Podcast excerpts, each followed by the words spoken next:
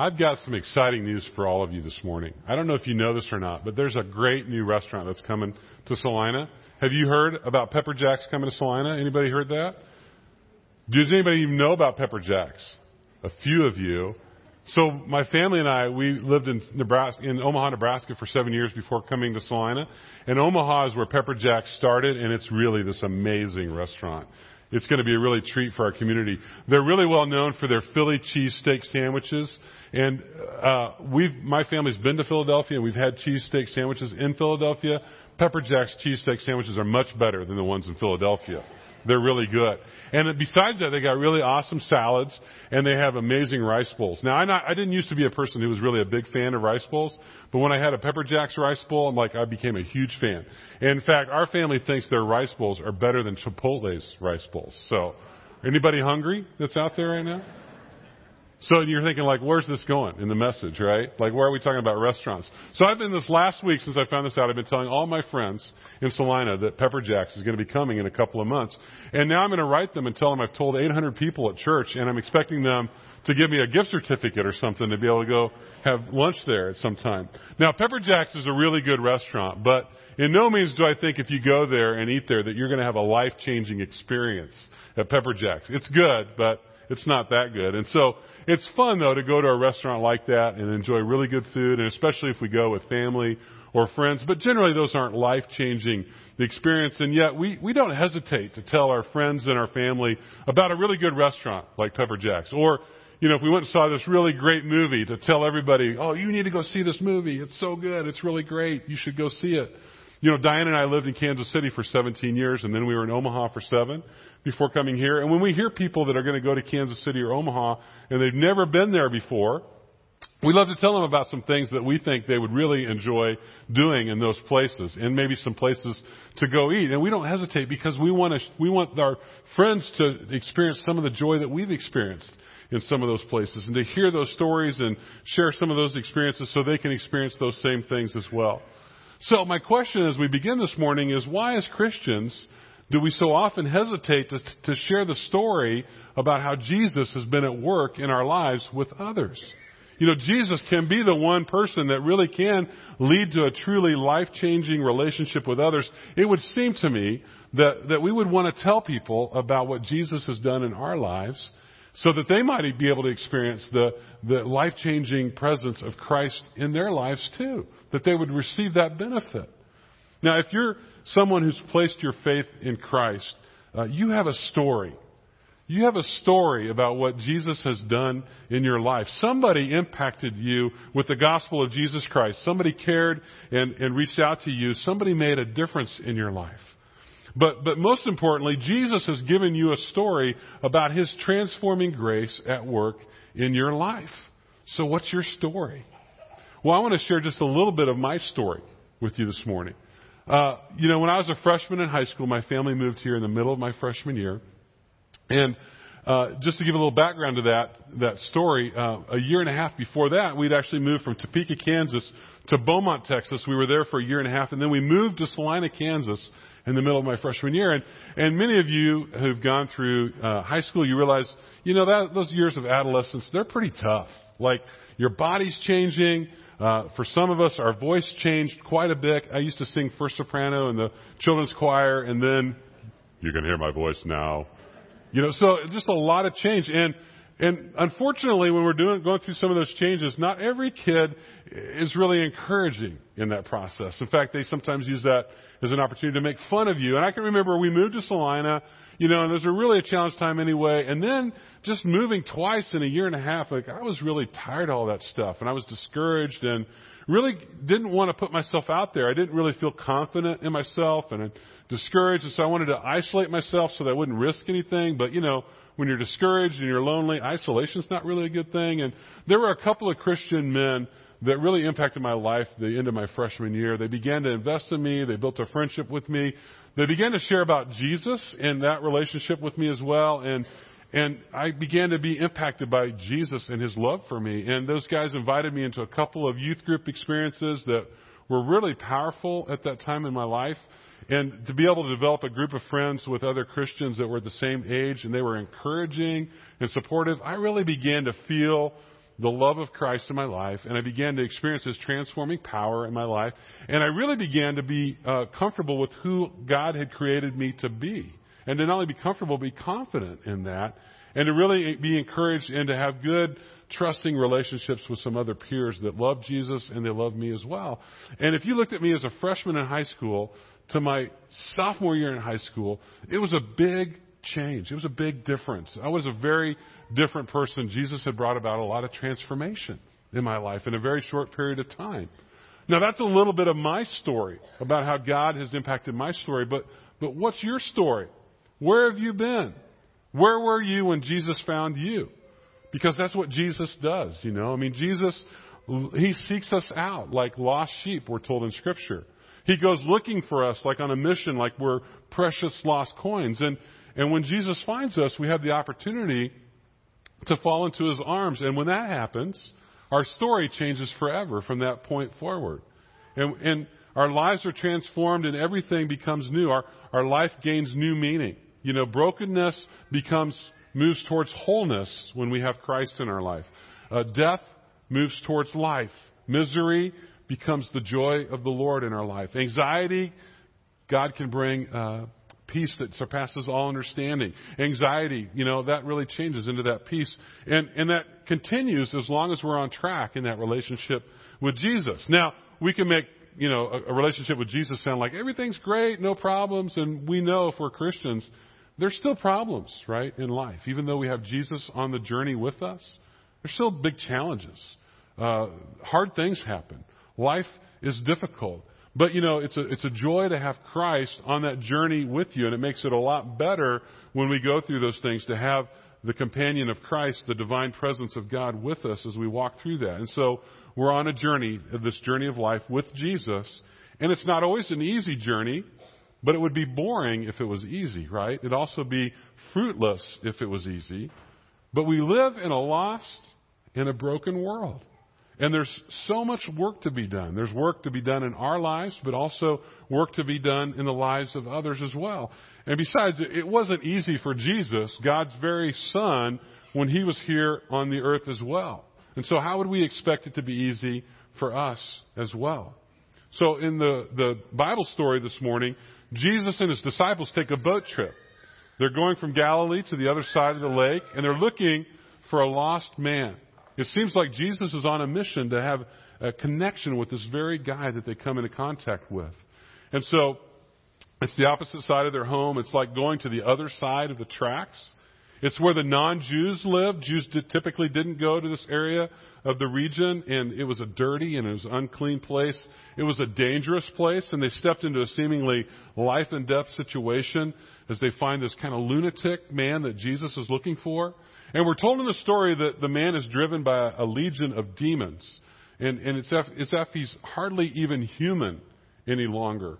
When we see him at the beginning of the story, we see evil and confusion and darkness, and it's so consumed this guy's thoughts and his life that he no longer knows how to live among other people. And instead, he lives in the tombs, and he lives among the dead. He's naked, we're told. He's unpredictable. He's violent. He's feared by that community, and he's alone.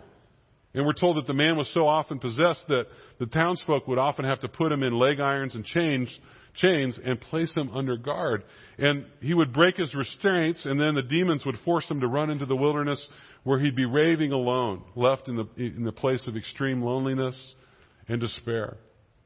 And as I read through that story a few times this week, I began to think about, you know, there's probably a lot of people in our neighborhoods, in our community, that are experiencing great loneliness and despair.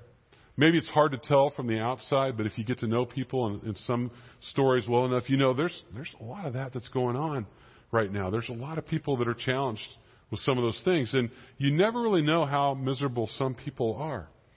Kind of as an extreme example, just have us look at the life of Michael Jackson for a little bit. You know, the king of pop. I mean, from the outside, it looked like Michael Jackson had everything, right? He was beyond famous. I mean, he had millions, probably even billions of fans all over the world. But inside, he was confused. He was broken. He was lonely. If you read his story, you're going to find out he was somebody who struggled mightily with being unhappy and even with self-loathing. And again, on the outside, it all looked great, but on the inside, it was like he battled so many demons. And yet, our culture continues to try to live into this American Idol kind of dream.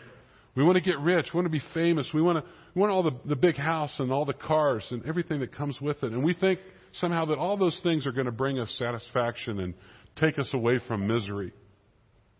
In the Bible story, again this morning, we're told that when this demon-possessed man saw Jesus, he shrieked and he fell down at his feet. And then he shouted, "What do you want with me, Jesus, Son of the Most High God?"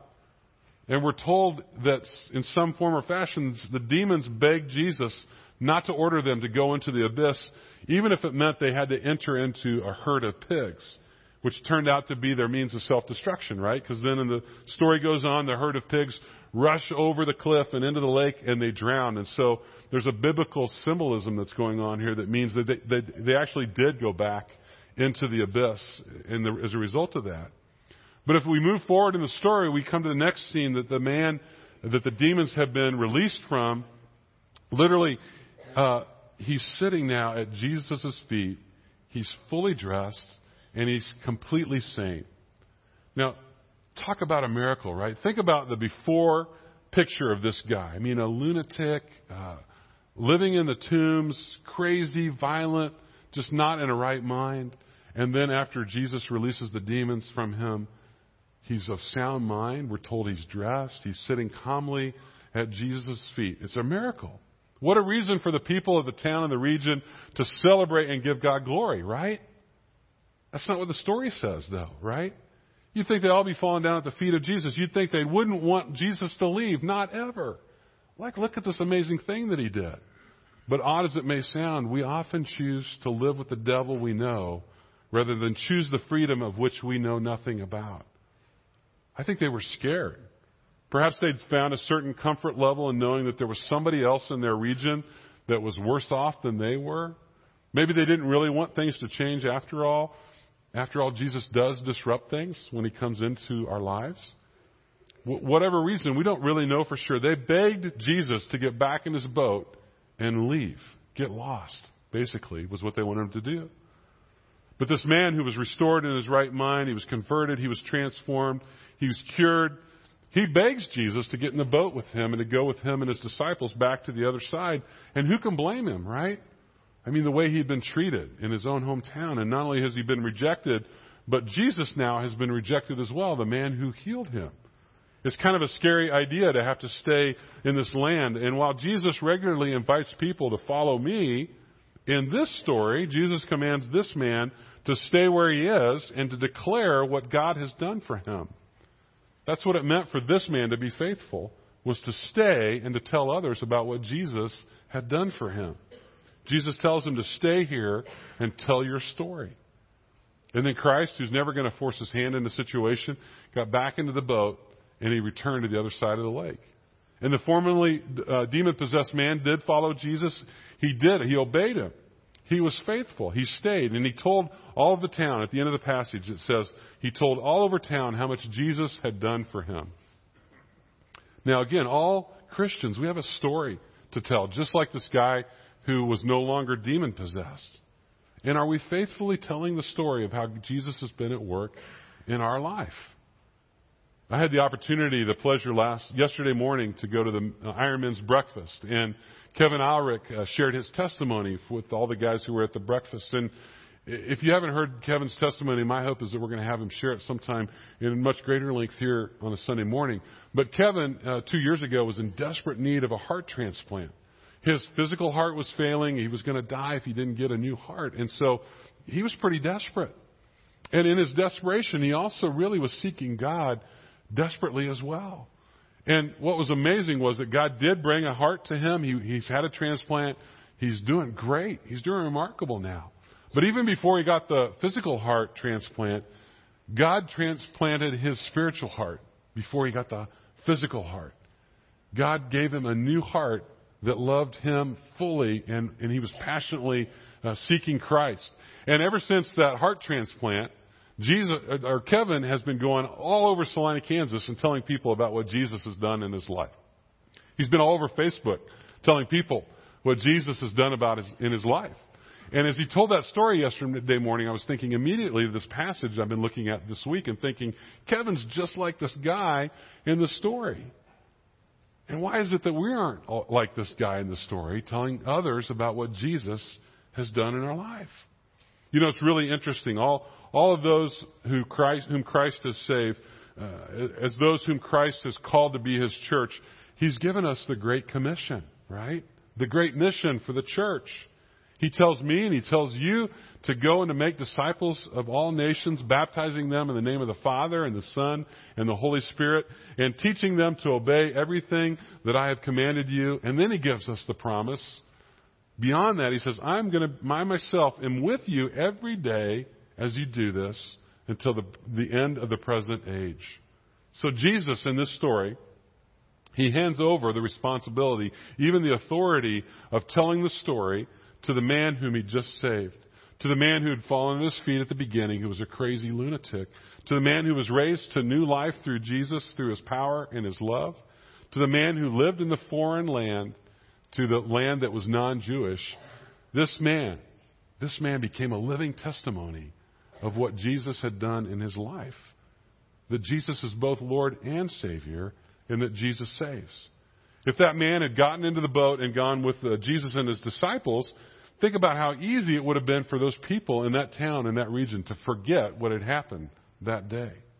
But instead, it was always before them, through this man living with them and telling them that story. The truth that sets people free was standing right in front of them. Again, all people, it doesn't matter what they do in their life, it doesn't matter how great they may appear on the outside, every person needs to be made well, needs to be made whole. And until a person gives their life to Jesus Christ, whether it's obvious to the naked eye or not, they're living among the dead in a graveyard of despair and darkness. And amazingly, many people don't want to be made well. They resist it, or they don't understand it, or they're still chasing the false promises that this world offers, the fool's gold. Maybe they're just scared. And so they choose the devil they know over the freedom they don't understand or they don't know. And whatever the reason, they refuse to make a choice for Jesus. And it's basically telling Jesus, hey, Jesus, why don't you get back in the boat and move along? And again, Jesus doesn't force His hand in any situation. He also doesn't give up on anyone. And so as the former demoniac was called to stay where he was and to be the living testimony to that region, we too are called to be a testimony for Christ where we live. Everyone who's been saved by Jesus has a story to tell, a before and an after story. And the after story isn't that like it's all fixed and everything's great and that, you know, Jesus is done with us. No, it's still Jesus at work in our lives moving forward. But we have a story to tell. I go back to the last verse that was read this morning, 1 Peter 3:15. Peter writes, he says, always be prepared to give an answer to everyone who asks you to give the reason for the hope that you have. But do this with gentleness and respect. You know, I've known that verse for quite a while. And initially when I would see that verse and read that verse, I always thought the idea of giving an answer was like that I had to know all the answers to every question. I had to be able to give every biblical and theological reason why people should follow God. And I had somebody finally just help me understand. Said, no, you don't have to understand everything. You know, no, just tell the story about how God has been at work in your life. That's your answer. What has God done in your life that gives you hope that's in Christ? That's the answer. So, and it also makes me think about the story of the blind man that was healed by Jesus in John chapter 9. I don't know if you remember this story, but there's a blind man. He's been blind since birth. And he's an adult now, and Jesus heals him, and he can see. And in the story, it goes on, and Jesus basically moves on in His ministry, but then the community begins to hear about what happened, and they see this guy can see, and the religious leaders hear about that as well, and they're kind of like the townspeople the demoniac man was at, and they're kind of confused about Jesus, and they're unsure, and they're anxious. And so they bring him in basically to interview him. They want to find out more about Jesus, and they start asking him all these kinds of questions. They suspect he wasn't really born blind. It's just a story, a fabrication. And then it's proven through testimony, no, this guy was really blind. And then they begin to ask him direct questions about Jesus. Do you think He's a prophet? Do you think he's a sinner? What do you think? Who do you think he is? And the guy's like overwhelmed. He doesn't know what to say, and he doesn't know the answers. And he basically looks down at the leaders and he says, I don't know. I don't know if Jesus is a prophet. I don't know if he's the Son of God. I don't know if he's a sinner like you tell me he is. He says, all I know is I was once blind and now I see. That's the story that we can tell people. Whatever that is, it doesn't have to be dramatic like God healing our blindness, but whatever that story is of how God has been at work in your life. You see, everyone who's been saved by Jesus has a story. Are you faithfully telling your story? If we've been found, then at one point we were lost, and we're called to be living testimonies. We're called to tell the story, to tell our story. We're called to confront evil, sickness, demons, darkness, the lost and the lonely, with the power of the story of what Jesus has done for us. And thus what Jesus can and will do for those who believe. That's why First Covenant Church is here. We're God's mission outpost, literally for the message of Jesus Christ to the neighborhoods of our city, to the region of Saline County, to north central Kansas. We're called to tell the people in this area how much God has done for us and how much God wants to do for them as well. We're called to witness. We're called to give hope to the hopeless. We're called to bring light to the darkness. What an adventure. What an exciting time to be a Christian. What an exciting place to be in. And when we faithfully live into and who and what God is calling us to be and to do, we're going to find life. We're going to find life in abundance. So what's your story? What has Jesus done in your life? What is he continuing to do in and through you right now? And as I close this morning, I just want to ask you, take your worship guide that you've received as you came in this morning. And I invite you to take a pen. There's pens in the back of the seat in front of you. I want you to take that worship guide, take a pen out. And what I'd like you to do is actually think about maybe three ways that God has worked in your life, that Jesus has been at work in your life, and maybe at work right now in your life. And so often I forget, I get complacent about what God has done in my life. But I want us to remember again, what are three things that God has done in my life? I just want to invite you to take some time. I'm just going to take a minute or two right now and just write that down on the front of that worship guide. If you don't have a worship guide, see if you can find a scrap of paper somewhere. Again, I find that sometimes it's easy for me to forget, to kind of lose track of some things that God has done in my life. And what I want you to do now, as you're thinking about that, and if you haven't gotten three things down, I'd encourage you to do that after the service is over. What I'd like you to do right now is, as you look at those three things, I want you to think about what's one person you can share your story with. Maybe it's one of those things that God has done in your life, that Jesus has been at work in your life. Think of someone maybe on your blessed prayer card, or somebody in your family, or someone in your neighborhood, or somebody at work or at school. Who can relate to one of those things in your story? Who would benefit from hearing how God was faithful to you in your life? Write that one person down as well. And here's my encouragement. Are you faithful? We're called to be faithful stewards of the story that God gives to us, to share with others, to share about what Jesus has done in our life. And I shared my story, and if we had time, I'm sure a few hundred people here could share their story about how their lives have been touched by the love and the grace of Christ. And the other thing I want to do right now as we get to the end of the message is, if you're someone who hasn't yet made a decision to ask Jesus to be your leader of your life, to bring him into your heart, I would invite you right now, this day, to do that. I'm going to pray at the end, and if that's something you're ready to do, I'm going to invite you to pray that prayer with me. You see, Jesus loves you, and He wants to be a companion in your life. He wants to walk this journey of life with you, and He wants to offer to you His love and His grace and His transformation. You know, we talked about earlier that Jesus is somebody who can actually take brokenness and bring wholeness into our lives. He can take despair, and He can bring meaning and purpose to our lives. He can take misery, and He can bring us His joy into that experience. He can take our anxiety, and He can bring His peace that surpasses all understanding.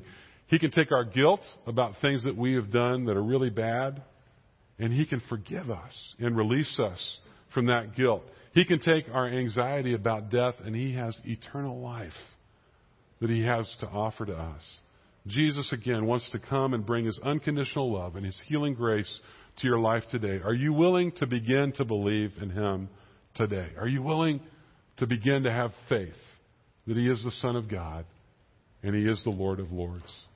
What I'd like to do is actually close in prayer. And as I close in prayer, if that's a decision you're wanting to make today, I'm going to pray a prayer out loud. I'm going to invite you to pray that prayer silently as I pray that prayer out loud. Let's pray. Heavenly Father, we thank you.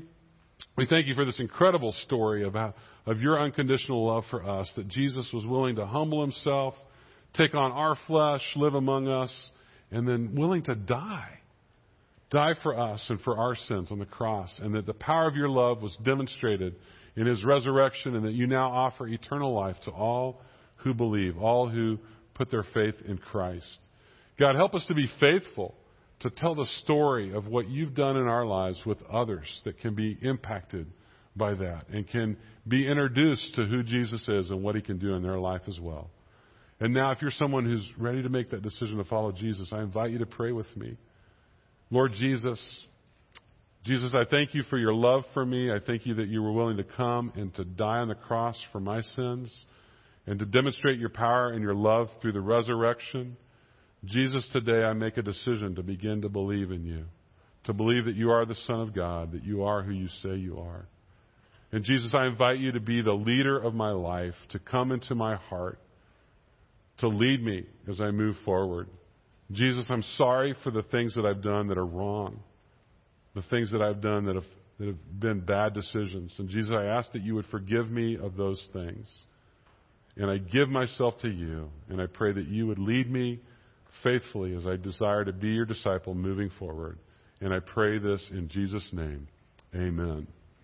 So I have two instructions for all of us this morning. If you took time and wrote the three things down and the one person that you can share that with now, let's be faithful to tell those stories to those that can be impacted. And if you made a decision today to trust in Christ, then I'm going to invite you, like I'm asking others to share with one person, I'm asking you to share with one person who you know is a Christian today, the decision that you made in prayer, because you need somebody who's going to encourage you and support you moving forward. So it could be somebody who's here. I'd be happy to be that person this morning at the end of the service. But if you know somebody, I want you to tell them about what decision you made today. Let's celebrate what God is doing in our lives.